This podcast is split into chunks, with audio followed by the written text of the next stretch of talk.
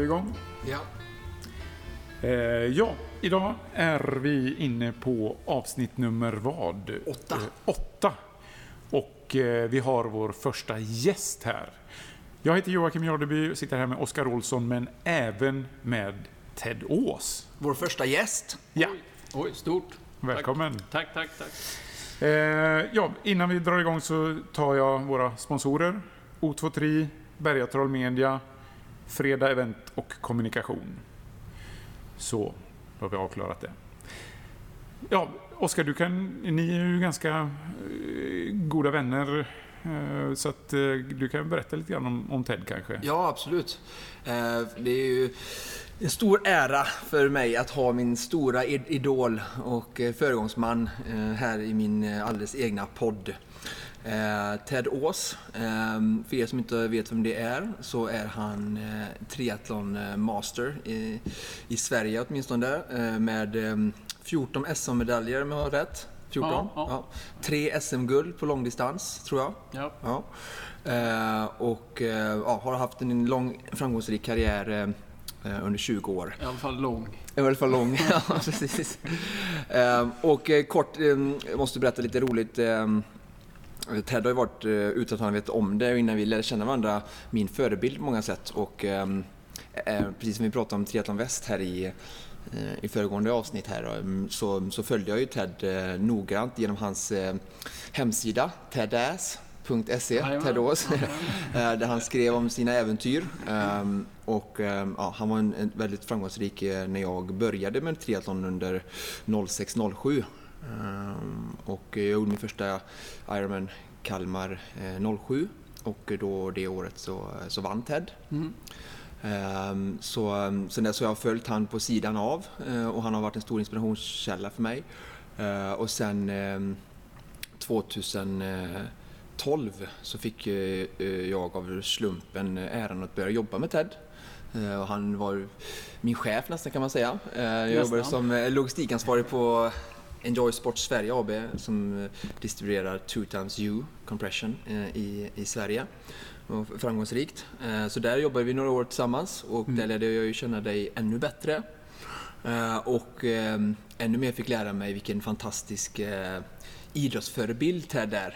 Eh, På sätt att han är ödmjuk, eh, inkluderande till utövare i, i idrott i allmänhet men framförallt då i triathlon. Eh, väldigt pretentiöslöst, eller vad säger man? Ehm, Prestigelöst. prestigelös, precis. Eh, och ehm, omtänksam och ehm, ja.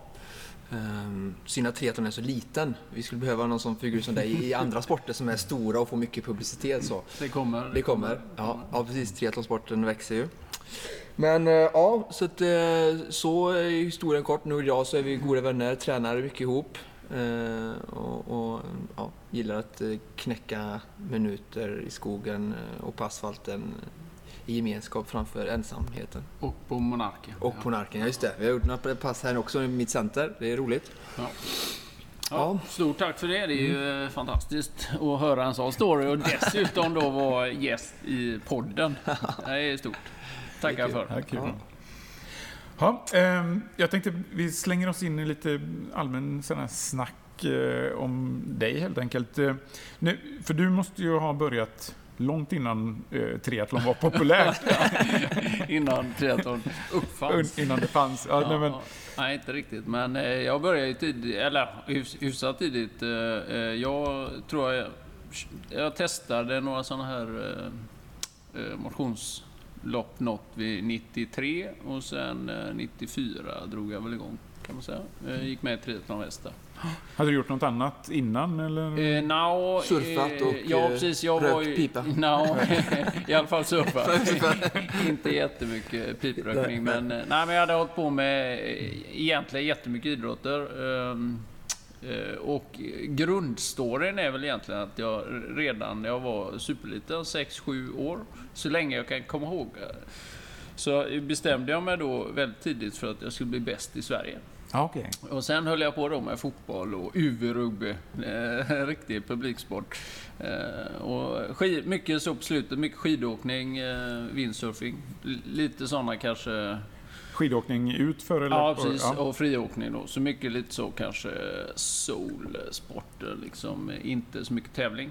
Så att eh, jag var ju he- i allt jag hållit på med så har jag haft i bakhuvudet att eh, jag var sugen på att tävla lite på riktigt så här och, och mäta mig med de bästa i Sverige åtminstone. Eh, och när, så när jag väl hade passerat 20 en, bit in där, då var det faktiskt min bror som sa till mig att nu får vi köra triathlon.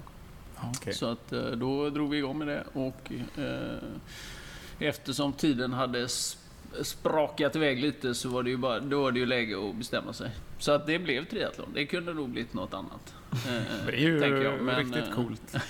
Så att eh, en, ändå en hyfsat sen start. Jag var ju gott och väl 20. Och då, men då var det all in direkt när du körde Ja, igång? Då, det var det. Ja, ambitionen var ju... Och eh, det var också en lite rolig start så. Du hade din gamla dröm att du skulle bli bäst i Sverige. Ja, precis. Eh, Så den, eh, det, var ju, det var ju egentligen anledningen. Så, att, och, så det blev triathlon, det kunde blivit något annat. Men jag, Huvudsaken det- bli bäst. Ja, liksom. precis. Och det jag kom på då väldigt tidigt, eh, det var ju lite olika anledningar till att det blev just triathlon. Men en av dem var att det var simning. Eh, Och då tänkte jag faktiskt inte, det var inte så att jag hade simtränat, men jag tänkte ju att om jag går och simtränar så kommer jag ju vinna direkt. Alltså jag trodde inte folk simtränade. Så jag tänkte, går jag och simmar två gånger i veckan hela vintern så kommer jag vinna direkt. Eh, Alltså nästa år. De har nog inte kommit på att man ska simträna. Det var ju vi, De del- bara vi, tävlar, vi tävlar i tre grenar, men vi bara Ja, tränar men de jag trodde inte de hade kommit på det. Så att, eh, det var ju mitt hemliga vapen. Men det visade ju sig sen att det inte riktigt var sant. Ja, Det är klart, på lite lägre nivåer är det ju många som inte är så bra på att simma. Ja. Fast eh, kommer man upp i högre så... Så sen fick jag ju nöta på det här ganska länge innan det blev någon eh, vinst. Men den kom till slut. Men det tog mig 11 år, så att, eh, det var ju en väldig eh, transportsträcka. Men du, körde, körde du de långa distanserna ända från början? Det var, det var din grej, eller? Ja, eller Eh, och så blir det ju rätt naturligt om man simmar lite risigt. Eh, alltså då är, då är det ju där man kan lyckas. Och sen hela, ja, hela 90-talet, det var, då var ju Ironman det, den stora hypade grejen. Va? Eh, ja, det är väl det fortfarande som folk tänker på när man, när man pratar ja. triathlon. Så Fast tänker nu växer ju ändå motionsloppen och de kortare, Olympis och... Ja, klart, Lisa Nordén har väl gjort Ja. sitt också. Så det växer ju mer, men så att det var ju, och speciellt triathlon väst och kanske ännu mer förr så var det ju väldigt långdistanspräglat. Eh, Så att, men ja, det blev ju rätt naturligt när man simmar lite halvknackigt från start. Ja, ja, just det. Men din eh, bästa gren, det är löpningen, eller? Ja, jag kan väl... eh, Det gäller ju att vara så jämn som möjligt. Så eh, cykel och löp har ju... Men det har ju varit lite bättre än eh, simningen i alla fall. Även om jag lyft upp simningen till en... Eh, på en långdistansnivå på en hyfsad nivå. Så. Jag skulle kunna flika in Men- det och säga så här att han är en, en duglig eh, simmare. Eh, han är en väldigt stark cyklist långt och han är väldigt snabb löpare. Ja. Det är så. För du har ju faktiskt väldigt fina tider. Du har gjort 1.14 på halvmaran Mm. på- i, i, en halv, i en halv Ironman och du har cyklat på 4.25 i en lång Ironman. Så, sen har du inte riktigt fått till löpningen på den långa, men stark cyklist långt och snabb löpare på 21 km i alla fall. Men jag tror eh, min styrka har väl varit att jag har kunnat få eh, åtminstone upp till halv Ironman. Alltså kunna springa lika bra när jag är trött som när jag är pigg. Alltså jag har bättre Mm. pers på en halv Ironman än på en vanlig halvmara. Eh, Och det är ingen triathlon-uppmätning då? Det var okej? ja, det, är ju, vet det vet man ju aldrig Nej, nej, riktigt. nej, men nej. Men jag tänkte... det flimrade svartna för ögonen. Halva det loppet är ju borta. Ja, men det var lite kul att se. Jag, vet, jag stod ute på en eh, sån eh, cykelvändning ute på ett eh, litet sånt lopp i Hindås som eh, Triathlon Väst höll. Och då var det ju du och Björn Andersson som tävlade om vem som skulle vinna det där, kändes det som. Och han låg ju väldigt, väldigt långt före dig på cyklingen. Ja. Jag tänkte det är helt kört för Ted. Men eh, du tog honom sen till slut. Uh, kommer ja, var jag minns inte just det, sedan men eh, det, det kan säkert ha hänt, ja absolut. Men han var ju, han sim, både simmar och cyklar ju som en Rocket. Va? Så att eh, det visste man ju att det får man käka lite grus på löpningarna om det ska gå. Men det måste ju vara ganska skönt att känna att man är stark på sista liksom. Att, att man kan... Ja, på något det är ju sätt, alltid eh, positivt. Är lite jobbigt för de som, är, som är bättre- jagade också. Det är bättre att vara stark och snabb än trött och... trött och långsam. det är lite generellt. Det är faktiskt en, bra devis. Hur, men eh, om man säger, nu har du, nu kör du inte något eh, på en hög nivå eller finns det någon comeback i, i faggorna? Eller? Ja, det är det väl inte. Nu har jag ju jobbat väldigt mycket här sista åren så att eh, då gäller det ju att försöka hålla igång så bra som möjligt. Och eh, med, eh, men med lite effektiv och rätt träning så, så, går det ju lite på ångorna fortfarande. Så det går ju att hålla en hyfsad nivå. Var Jag var ute och cyklade för två, tre dagar sedan och jag fick bita i arslet för att hänga med. Liksom. Ja, men då hade du ju eh, frugans damcykel också. Och jag satt ju på 100 000 kronors resa liksom, med aerohjälm. Det, det förtäller inte historien. Ja, ja, nej, nej, men, det, men jag har väl inga, jag kör så snabbt det går, alltid. mm, Eh, Så får man ju se. ja. Men inga sådana ambitioner eh, Att vinna direkt. Kalmar. Nej. Eh, Hur mycket, jag tänker, det är ju lite intressant att höra då hur en typisk träningsdos för dig var när du körde som mest. Ja, jag försökte ju ha en eh, skamgräns på 20 timmar. eh, och- Aldrig under det eller aldrig nej, över? Nej, aldrig under. Eh, Någon enstaka gång kanske. Sådär, va? Men, eh, nej, men i grunden två pass om dagen. Mm. Eh, två gånger två timmar. I någon form av bas. Sex, sex dagar så blir det alltid någon dag med lite, lite mindre. Då. Körde du heltid eller, eller har du alltid jobbat? En, Eh, sidan jag har... Eh, först studerade jag i många år. Jag höll mig kvar i akademiskt så länge det gick. Sponsrad av CSN helt Ja. enkelt. Eh, så, så det gjorde jag i många år. Sen började jag jobba halvtid som eh, lärare och gymnasielärare. Då. Ja, Och okej. då förhandlade jag ju direkt bort alla sådana här gemensamma grejer. Så jag hade ju bara mina lektioner. Så att det funkar ganska bra. Och så har jag drivit ett, eh, en enskild firma då, TED Sport, eh, för att eh, finansiera idrottandet. Ja, just det. Då har du haft Men- lite sponsorer och lite... Ja, Eller eh, ja, jag har väl egentligen ja, lite, lite sponsorer så, men jag har väl försökt jobba med företag med föreläsningar och friskvårdsaktiviteter och istället för att försöka liksom jaga fram pengar så är det lättare att komma på något som Ja, Som vill företag, ja, och som de ändå köper in på ett Mm. eller annat sätt. Men så kan jag leverera till förhoppningsvis ett kanske lite mer personligt och ändå sätt som de är nöjda på. Mm. Så att, eh, ja. Det har väl varit eh, inte liksom någon form av semi-professionalitet kan man tänka sig då. Men Just. fokus har ju alltid varit att eh, sätta liksom träningen och tävlandet i, så högt upp som möjligt. Fall. Eh, jag tänkte, du har säkert ett ton anekdoter och, och Oskar kan säkert fylla i där också. Men eh, den som jag tycker är lite rolig, det var den när du var på Hawaii och lyckades göra den, eh, sätta rekord i split mellan eh, eh, cykel och löpning. Ja, just det. Det finns, ju, det finns ju två topplistor i Sverige kan man säga. Eh, En är naturligtvis att ha de bästa tiderna på Ironman, men så finns det ju en unik lista då med eh, sämsta löptid i förhållande till cykeltid. Och där har jag också varit topp tre. Så att eh, det får man ju vara eh, lite glad för att jag har kunnat har den vara på. förmågan. Jag har var- varit på båda listorna samtidigt.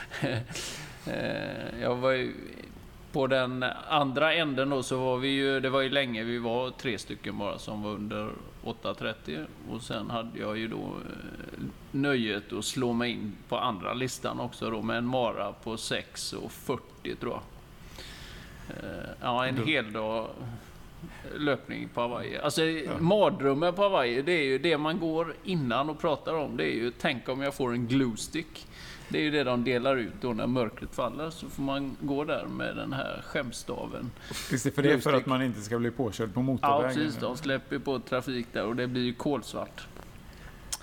plötsligt stod jag där. Och det var ju så många, det var ju ett år då det blåste väldigt mycket. Det blev väldigt många som var ute. Så det dröjde innan man fick sin glowstick. Så jag trodde jag skulle klara mig, men plötsligt stod jag där i mörkret. Ja, vad härligt. Men Ja, det, men jag det gick att- i mål i alla fall. Ja, men du går in sten och det är lite eh, Björn Dählie över, över satsningen eller, eller hur kommer det sig att... eh, Nej, men jag går ju alltid i mål. Jag har ju eh, kanske, jag har brutit, eh, jag tror det är två eller tre tävlingar. Eh, sadelstolpen gick av ett år efter sju kilometer på en Ironman. Och du fick inte byta? Nej, jag, jag cyklade in, stå, eh, först började jag tänkte jag kan nog stå i 17,5 mil. Men sen tänkte jag, nej det kommer ju inte att gå. Eh, Så då cyklade jag in, faktiskt tog eh, ner min mountainbike från taket och monterade på den. Tog ungefär en och en halv timme. Så jag, eh, men när jag kom in från cyklingen då hade de plockat bort mina löpardojor. Så då hade jag ju... Jag hade ju fått lite hjälp att ta ner mountainbiken från taket då. ah, Så det fick man ju inte. Ja, du vet sånt där jag göra nog in ändå som topp 10 tror jag efter cyklingen. Så jag gick lite på adrenalin där. ja, just det. Ja, ja tokigt. Ehm, ja. Men ja, för vi har ju varit inne lite grann och nosat på det där. Jag tänkte just det här med, med eh, taktik på tävling. Hur, hur la du upp en, en typisk tävling? Eller hur, hur är din eh, filosofi där? Liksom? Ja, alltså Ironman är ju, det är ju lite för långt. Eh, det är ju grunden. Va? Så att det, är, det är ju rätt svårt att ha... Eh, en taktik måste ju ändå på något sätt landa i att man ska försöka ta sig i mål. Eh, sen för att vinna och för att vara i toppen så behöver man ju chansa lite grann. Men det gäller att väga den liksom chansningen så att man inte liksom kroknar helt. Eh, så det där är en balansgång när folk eh, rinner ifrån och sticker iväg. Speciellt på cykeln då. Alltså ska jag gå med eller ska jag backa av lite grann så. Eh, Så att, mm.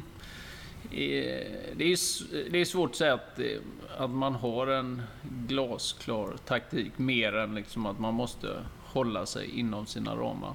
Eh, ja, för det är väldigt mycket där att du måste förhålla dig både till andra och till hur loppet utvecklas. Då. Ja, precis. Eh, och kan man då känna till lite grann om sina konkurrenter runt omkring så är det klart att det underlättar. Om jag vet att det är någon som är cyk- cyklar jättestarkt men kanske inte springer så bra, ja, men då kanske man är lite tryggare med att släppa iväg dem lite längre på cykeln. Så. Eh, Ja, men eh, någonstans så landar det ju alltid eh, ens, egen, ja, ens egna ramar, vad man har tränat för och vad man tror att man kan eh, hålla sig inom. Så Det är skillnad på kortare lopp. Då kan man ju verkligen, verkligen bita sig fast i, i ryggen på någon. Eh, som den här eh, halva Ironman då när jag slog mitt eh, löppers. Då sprang jag ju i, i rygg på en, på en portugis tror jag det var. Spanjor eller portugis. Det var, alltså jag blundade ju 90% av den löpningen. Liksom. Jag bara hörde hans blås. Ja, det var ju så fruktansvärt hårt. Liksom. Eh, När brukar det bli riktigt så plågsamt om man säger under, under loppen? Hur, är det en, bit in på, på löpningen generellt? Eller? Ja, så är det ju. Det är också väldigt stor skillnad på Ironman och, och eh, kortare lopp.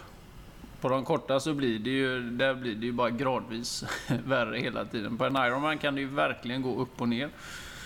Eh, om man säger den gamla banan i Kalmar som var 6 mil ut, eller 6 mils varv, 3 minuter tillbaks. Eh, då var det ju nästan alltid när man gick ut på sista varvet där runt 12-13 mil på cykeln. Eh, där det ofta kom riktiga, riktiga svackor.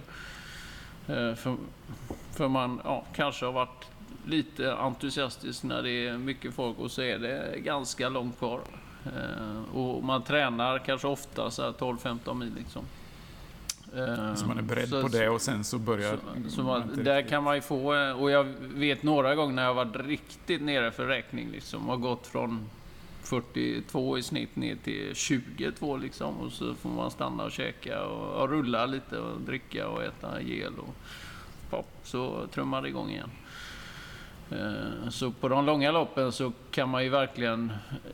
Ja, det kan ta slut men man kan komma tillbaka också om man bara ger sig lite tid. Ligger du på väldigt hög puls där eller hur? Jag tänker på sen för snackar ju ofta om att man måste äta väldigt mycket under just cyklingen och sådär. Och jag har upplevt att det är ganska svårt för att Mm. man kan, får inte i sig någonting. Nej, Men nej, det bästa är ju att kunna dricka. Det är ju min, min, e- min ena eh, egenskap, man kanske inte ska säga svaga, men min egenskap är ju att jag svettas något oerhört. Och det gör ju också att jag kan dricka otroligt mycket. Alltså på en vanlig Ironman så dricker jag mellan 10 och 12 cykelflaskor Oj. på, eh, eh, på cyklingen då. Eh, och det gör ju att jag kan få i mig väldigt mycket energi i, bara i att dricka då. Alltså, så du kör inte så mycket som bars och Nej, geler nej, och jag kan ta lite grann och man tar lite bananer så på slutet av vätskestation. Men jag, eftersom jag kan få i mig så mycket vätska och om jag kan blanda den rätt och hantera det så kan jag få i mig mycket. Just kör, ja, då kör du, ja, du har egen langning och sådär så att du får eh, lite starkare, vad heter det? Ja, i alla fall att man kan blanda den själv. eh, Blanda. Det är ju det, då, är, då känner man ju sig lite tryggare. Eh, Sen brukar det funka med det arrangören tillhandahåller. Men man vet ju ibland, man vet inte riktigt hur de blandar. Ibland är det superstarkt och ibland är det supersvagt. Liksom. Ja, precis. Ja, En annan eh, lite rolig då sidospår från det var när jag sprang Kollemaran ett år. Så vi, efter tre mil ungefär så började det snurra i huvudet. Jag var liksom vimmelkantig. Jag kände det här är så, vad är det som händer? Så jag ropade till fru Ås som stod och hejade på mig. Kan du kolla vad det är de serverar? För att eh, det känns inte Jag bra. dricker och dricker men jag får ingen energi. Det känns inte bra. Då hade de fått spons av Bob Light. Du vet, inte, inte en kalori. Så långt ögat nådde. Va? Så fru Ås ner och tömde kiosken på cola där. Va? Så hämtade jag. Men var det det året du sprang på Master 240? 242 snöslask. Ja. Det är Sju, magic. sju varvbana där. Sju gånger upp för en eh, ren Backe i Ja, Lindome. ja, ja. Nej, men det var tokigt. Var det. Så att eh, arrangörer i all ära, men ibland eh, kan det vara tryggt att veta vad man, vad man får. Hur, man ser på sådana som Hawaii och sådär, är det... För där får man inte drafta va? Eller Nej, precis. Det gäller, ju, nej, det gäller ju alla triathlon får och får. över... Ja, men hur, ja, för det är rätt mycket sånt Olympisk. ändå va, på, på de här stora tävlingarna. Eller, eh, ja. nu kanske vi ska förklara i och för sig vad Ja. drafting innebär. Det är alltså att man ligger För nära. för nära på cyklingen. Man får väldigt stor fördel av att eh, Mm. den andra bryter vinden då liksom och, och eh, får mindre motstånd. Mm. Ja, så, förlåt. Nej, så, eh, så blir det ju på de stora loppen och där gäller det ju bara att man eh, vet om det och så får man försöka liksom hålla sig undan helt enkelt. Eh, och, och acceptera att man möter liksom klungor och sådär. Mm. Det, För det är vissa det som säger ju, nästan att, att det har ju blivit mycket värre. Jag, skulle nog... eh, Det var ju, ja det har ju gått lite perioder. Eh, Sen har de haft lite, det är andra regler, har varit andra regler i USA i alla fall när man tävlar. De har det de kallar stagger rule, alltså att man inte får lägga bakom. Även om jag är 200 meter bakom så måste jag ligga två meter ut till vänster då så att det blir varannan cyklist i långa red. Och det kan motorcyklarna se väldigt enkelt då. Så den regeln har funkat superbra i, i USA. Så. Men eh, ja, generellt så får man bara veta om att, det- att det kan förekomma. Eh, Sen blir det också mycket mindre om de släpper iväg proffsfälten en, en, ja, en kvart eller tio minuter innan age group-fältet. Och då, då handlar det om 40, 50, 60, max 70 man då. Eh, Så då blir det aldrig några stora klungor. Nej, det dras isär för mycket då liksom, Ja. helt enkelt. Ja. Eh, Jag tänkte, ja, du...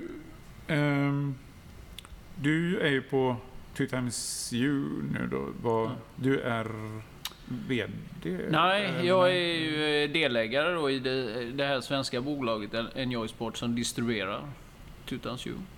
Eh, så vi har ju en norsk huvudägare och så eh, driver jag och min kollega Timo det svenska bolaget. Då. Eh, så det har vi hållit på med de sista åren. Så då har det blivit lite mer jobb än träning. Helt enkelt. Nej, men det har varit, det har varit en fantastisk resa. Och roligt att jobba med ett sportmärke som är dels så väldigt förknippat med triathlon men också har de här kompressionsprodukterna som är, är breda liksom ut till egentligen alla eh, personer. Så att, ja, det har varit en eh, hittills en väldigt, väldigt spännande resa. Har du, jag tänker på din eh, erfarenhet som, som triatlet och, och elit idrottsman och så, ger det någon fördel liksom i, i jobbet? Så?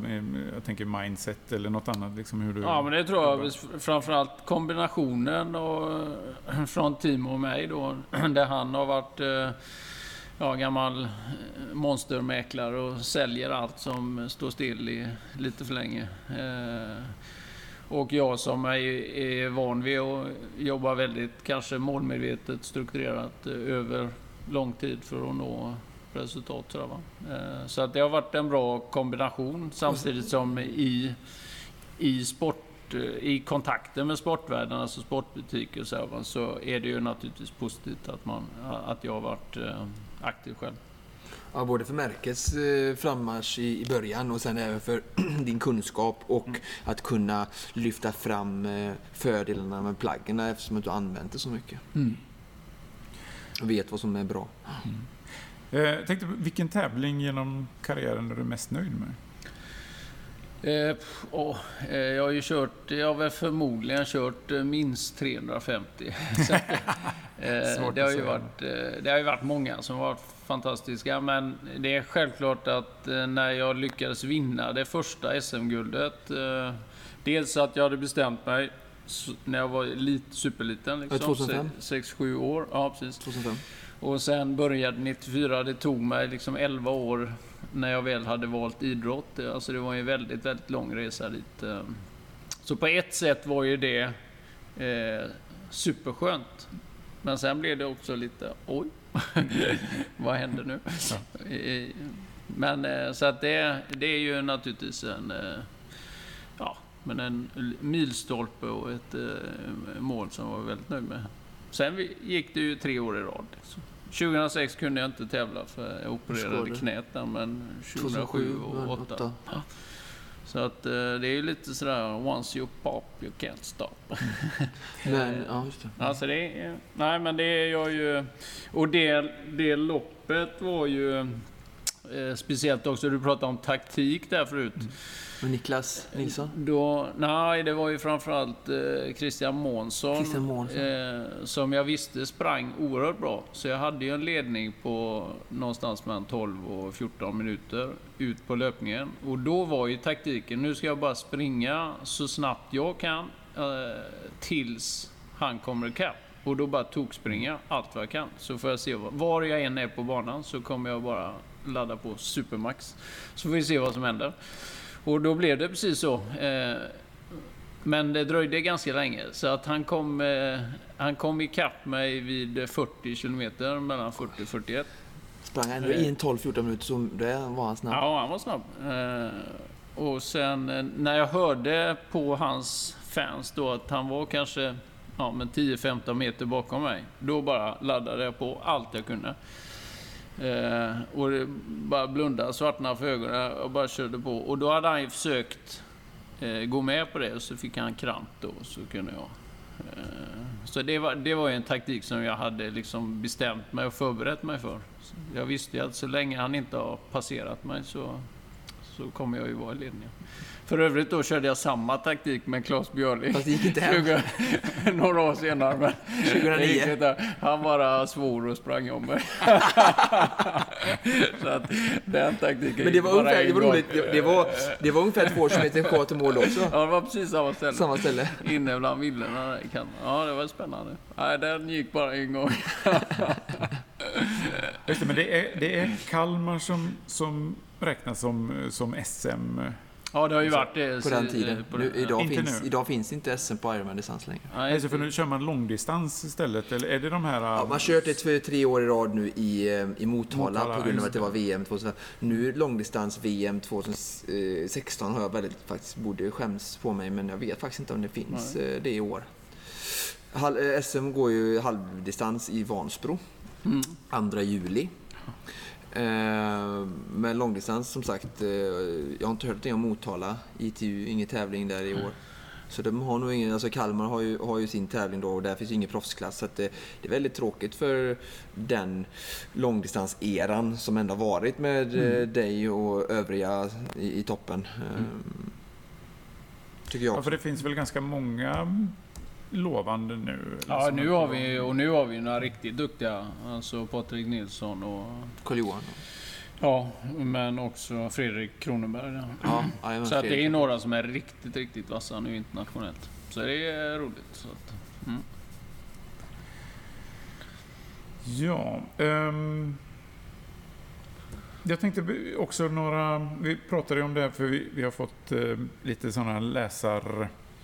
Eller lyssnarfrågor Oj. rättare sagt. Mm, Sådär. Så att, eh, och då var det bland annat... Eh, fick... Eh, en förfrågan om, om vi hade lite handfasta tips och, och sådär. Jag tänkte att... Och det kan väl handla om vad som helst egentligen. Eh, Mm. Så jag tänkte om, om du har några Ja, intressanta tips att att slänga med till, till folk sådär. eh. Gällande träning eller tävling? Ja, någonting. Kanske triathlon är på tapeten idag. Börja på Ja, triathlon. ja. Nej, men handfasta tips är ju absolut om man tänker sig eh, börja med triathlon lite grann så, så tycker jag att man ska träna väldigt likvärdigt eh, i alla tre grenarna. Eh, många tänker ju att om man är superdålig och tycker det är otroligt tråkigt att simma så, så lägger man väldigt lite tid på det för att det blir inte så stor förändring. Jag tycker att man ska försöka hålla eh, upp alla tre grenarna och träna ungefär lika mycket. Eh, det är ju så att även om jag inte kommer att simma speciellt mycket snabbare så kommer jag vara mycket mer avslappnad och, eh, och göra av med mycket mindre energi då. Eh, så att det finns alltid och, och sen just att man har valt att hålla på med triathlon, då ska man verkligen träna alla tre grenar. Eh, så det kan väl vara ett, ett gott råd. Plus att det blir ju en väldigt bra variation i träningen. Då. Ja, för det måste ju vara det är ju bra också på det sättet om man nu vill komma upp i lite träningsdos och kunna byta Ja, gren det är det. och Ja. Och sen alltid om man har någon lite skavank, så det är ju det som är det bästa med triathlon. Att man kan alltid träna liksom grennära. Är du löpare och ont i knät, då blir det alltid någon, någon kompensationsträning eller nå- något liksom rehab så. Man måste Eh, springa med en sån vattenväst eller Ja, något vad som helst. Men i, i triathlon kan man ju alltid köra något som är grenspecifikt. Eh, om man inte är, ligger i gipsvagga. Nej. Helt förlamad. Men eh, nej, så det, är, det är positivt. Så det är ett råd att försöka hålla kontinuitet i, i alla grenar. Så. Och sen så måste det inte vara den nyaste utrustningen. Nej, nej. nej, nej. Jag körde min första Kalmar på en lånad cykel. Ja. Och när jag körde Kalmar andra gången eh, så sprang jag på Asics som var fem år gamla med hål i. Så att, Mm. Och eh, framförallt slå ett slag för att, att prova de här korta motionsloppen och råda, prova på. Och ta, vi- var, ta den utrustning du har hemma. Viktigast är att Ja. du kommer till start Jajamän. och testar.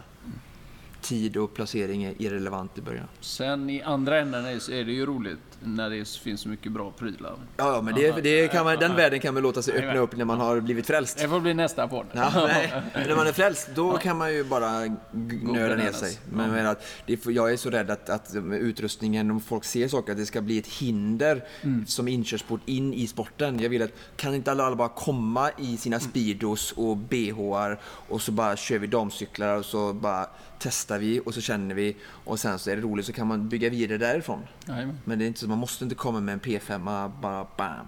Nej. Och det nyaste av allting. Nej men precis, det är ju lite grann också så att de här eh, cyklar och så, det har funnits kolfiberracers ganska länge och så, så det är klart även om de inte är lika bra som de som är idag så, så kan man ju få tag i en ganska billig för att bara köra igång Vi med. ska ju fortfarande komma ihåg att John Howard cyklade under 4. Han hade ju 4.27 1979 va, på Ja, Hawaii. mm. Så det ska vi inte glömma bort. Nej, 89, inte 79 förstås. Puss var inte så inte Nej. Men eh, så, så är det, så är det verkligen. Det började alltså 78 då för er Ja, som... inte vet. Hawaii Ironman. Ah, okay. Eh, jag tänkte, för ni har ju eh, tränat en hel del ihop och så. Ni har säkert en del eh, roliga anekdoter. Har ni någon, eh, någon sån här kul? Jag har en som, som går ihop med det som Ted pratade om förut. Hans, eh, hans hemliga vapen att eh, svettas ner motståndarna så att de inte ser vad de kör. eh, vi var på i, vet du det, Gran Canaria, höll på att säga. Vad heter det? Plaitas. Och tränade. Jag var där första gången och jag trodde Ted inte varit där så mycket heller. Men sen så visade det när jag var ute och cyklade en sån fem timmars pass så, så kände Ted, Ted till varenda by. För vi stannade titt som tätt och bara fyllde på vattenflaskor. Och Ted bara kom ut med så här, tre stycken en och en halv liters petflaskor. Jag fattade ingenting. Jag hade knappt rört mina och han bara Ska inte du ha ditt? Ja, men då tar jag det. och det ja, jag var helt uh, amazed om hur mycket det gick att dricka. Och framförallt amazed om den här liksom, dragningskraften mellan dig och massa hål i väggen. Det var som det var magnet på din cykel och på de här här supermarkets, för du hittar det överallt. Mm, mm. Det är det, det första man skannar in. ja, vad man lär sig. Ja. ja, det är många som har cyklat eh, under klarblå himmel på Mallorca och sen bara, oj, började det regna nu? Den har jag hört många gånger. Ja. Oj, nu börjar det regna. Och vi har tränat en del pass inomhus tillsammans. Mm. Där det varit eh, pölar av svett. Och sen eh, swimrun. Får inte ja. glömma när jag låg på Styrsö. Just det, det är en trevlig anekdot. Vi kör. Vi sitter eh, på parkbänken. Här. Vi hänger med Björn Englund och Björn Andersson som tävlar med fintar. Så vi är tre lag i täten och vi pushar. Och jag, ena stunden så är vi, de är loss lite och du säger vi tar vår fart, så kommer vi ikapp. Och så är vi på Styrsö ungefär halvvägs in i loppet. Och jag känner bara uh, nu börjar det bli lite, eh, gummibandet sträcker här, va? Ted är lite varm. Och så kommer vi till Styrsö, där står Ann-Sofie och häller saft och vatten och Ted i håret. Jag tror att de har saft och allt möjligt. Va? Och jag säger bara, nu är det... Eh, hon, jag ser oroheten och eh, Ann-Sofie vet nog vad som komma skall. Och vi ger oss ut i Styrsö, upp för den här branta backen där, förbi, mm, ut ur depån och fotbollsplanen. Och så kommer vi upp där in på ett sånt spår och Ted bara, jag går, går saktare och saktare och nu försvinner de ju då ut i horisonten och eh, så plötsligt börjar han gå. Och sen, sen bara, så bara bam, och så är det en bänk och jag bara ser hur Ted bara så här Åh, bänken! bara går fram till bänken och lägger sig på ryggen raklång. Och jag har fått tag i någon funktionärs vattenflaska och står och häller i Teds ansikte och han bara drar vattnet så här. Åh, mer, mer! Och jag bara, vad är detta? Och sen liksom resten och lag av... efter lag passeras. Ja, ja många lag. Trevligt. Och sen fortsätter vi. Ja. Och det roliga är då att jag och Ted simmar arm ganska bra tillsammans. Så vi simmar om så här liksom fyra, fem lag i varenda simsträcka och sen så upp på land. För då är det svalkande. Det var ganska ändå inte så varmt den här dagen upplevde jag. Det var ju ehm. fullständigt stek. det åskar ju, regnade ju sen.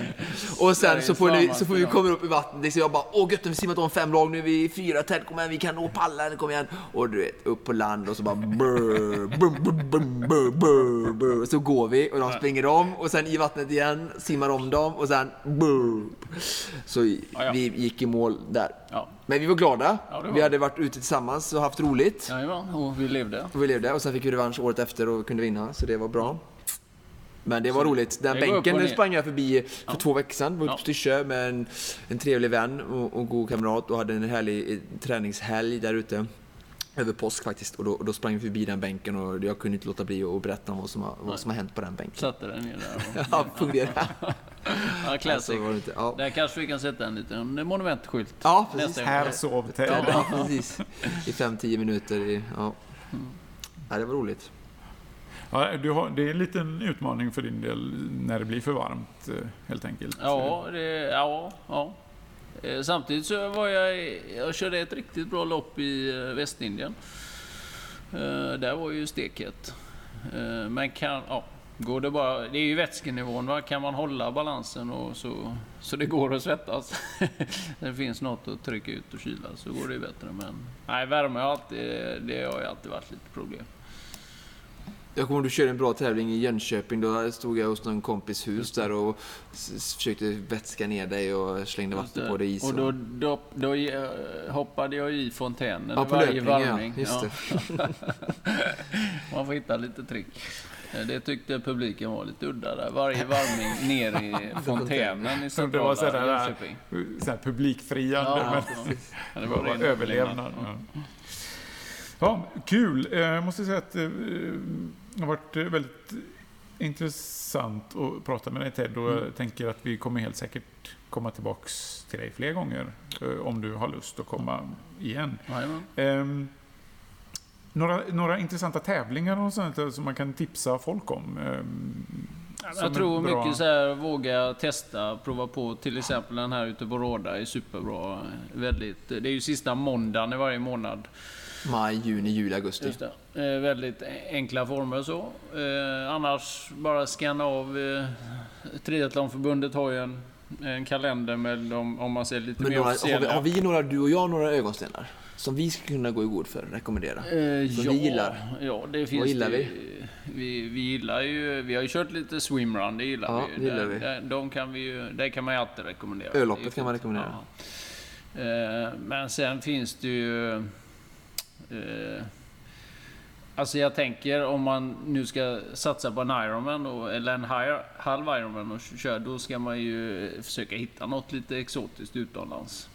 Den i eh, St. Croix där till exempel, Västindien, är ju fantastisk. Och, ja, men så man gör en liten resa, en upplevelse av det. Eh, Nya Zeeland var ju populärt hos familjen också. Och eh, några veckor där och bada i gyttjebad och grejer. Eh, nej, så det finns ju mycket fint. Ja, det är ju alltid en utmaning där att få till med, med familjen och så. Sen om jag ska slå ett slag till för något annat som inte är triathlon så eh, var jag nere och sprang den här Transalpine i, i Alperna för, förra hösten. Det var ju magiskt alltså. 30 mil genom Alperna så på... Fanns det någonting annat än 30 mil ifall man inte vill springa 30 Nej, mil? 30 mil. Men det är det är till. Man har hela dagarna på sig, Ja. sover gott på nätterna och Bra, så. eh, bra. Hur länge håller man på då? Ja, det är åtta dagar. Åtta dagar? Wow. Eh, och så är det en dag då med en liten supersprint. 7-8 kilometer rakt upp i någon skidbacke där. Så att, eh, annars är det så här 4, 5, 6 mil om dagen. Är det Eh, mycket höjdmeter och så? Ja, också? inte farligt. 13 500 upp och li- lika mycket ner. Nej, det var ju, nej, det var ju grymt. Sicken upplevelse, sicka vyer liksom. Så man ta det vackert och njuta, äta mycket i depåerna. Så. Mm. Kan jag rekommendera. Ehm, ja, då tänkte jag nästan att vi har pratat färdigt. Ja. Och så ska vi bara ta de här vanliga grejerna med vår mailadress till exempel. Konditionspodden gmail.com Facebook-sidan hittar ni på Konditionspodden. Bara söka på, på Konditionspodden på Facebook så hittar ni det. Och vi vill gärna ha in både synpunkter på och förslag på ämnen, gäster eller några andra intressanta. Eller om vi Har, har Ted några- några förslag på någon bra gäst? Ja, just det. Har Ja, konditions. Ja, konditionsrelaterade... idé. Ja, men jag höll ju på ett tag med eh, lite multisport också. Eh, och där finns ju eh, legendaren Mats eh, Skott, heter han numera. Eh, han är, det är ju ett eh, konditionsfenomen. Mm, Eh, vad roligt. ja. Bor han i Göteborg? Nej, Nej? Han bor ju uppe i Jämtland där va, vid Ja. Åre typ. Men eh, så vi tävlade ju mycket och det är ju han och Micke Lemmer som i princip eh, startade igång eh, multisport i Sverige. Det är också de som är grundarna till Ö, Ö till Ö och hela den här swimrun-världen. Så. Vad är multisport eh, om man nu ska... Ja, multisport är, är, kan ju vara precis vad som helst. Triathlon är ju väldigt fast. Där är det simning, cykellöpning i bestämda distanser i bestämd ordning. Huvuddelen i multisport kan vi säga är kajak, löpning och mountainbike. Mm. Om vi ska Men- hålla det enkelt. Sen är det lite andra så här äventyrsmoment med rappling och eller så vad heter det, fira ner sig Ja. med... Rappellering, jo. men det kan dyka upp vad som helst. I Kina stod vi och eh, skulle fylla upp eh, eh, plastdunkar med vatten ur eh, muggar som hade hål i sig. Som, som man fick springa Det är lite så här var lite- barnkalastävling. Lite publikfrieri mitt ute i kinesiska landsbygden där. Nej men det kan ju vara, och sen är det ju inga fasta distanser. Utan ofta, ofta eh, äventyrligt så. Eh, exotiska miljöer, odefinierade eh, avstånd. eh, alltså han är grym. Eh, eh, Har vi någon lokal baserad... det är ju? Flintstone då. Ja. Som också är ett konditionsfenomen, speciellt på den, på den fronten. Mm. Ja. Och har ju hållit på väldigt länge också. Och i, i grunden triatlet då. Han var Någon ju person- min första idol. Någon person som inte är triatlet eller motorsportare som har med kondition att göra. Eh, Vi har varit så himla begränsade här i multisport och triathlon. Vi får bredda våra vyer. Ja, Ja, Alla är ju inte triatleter och behöver inte vara. jag får ta med mig den bollen och, och, och mejla in Ja. förslag där. Ja, men det blir bra. Vi, eh, vi nöjer oss där helt enkelt. Och så får vi tacka dig så jättemycket för att du kom. Ja, stort tack. Det var väldigt trevligt. Och så säger vi tack och hej för idag helt Tack och enkelt. hej. Ses i avsnitt 9 helt Ja, enkelt. ja, visst. Det är bra. Eh, Vi ska ju nu sa jag också någonting. berätta vad avsnitt 9 handlar om. Ja, Och det är ju högintensiv kontra lågintensiv träning. ja, Och lite grann diskutera vad senaste råden och tankarna och rönen, eh, ja, hur det ser ut. ja. Däromkring. Och det kommer ut. Det kommer ut eh, nästa torsdag. Ja. Nu har vi ju sagt att vi ska köra ett avsnitt i veckan helt enkelt. Så vi kör varje torsdag. Ja. Och så släpper vi dem då. Perfekt. Kanon! Bra, på återseende. På återseende. Hej då!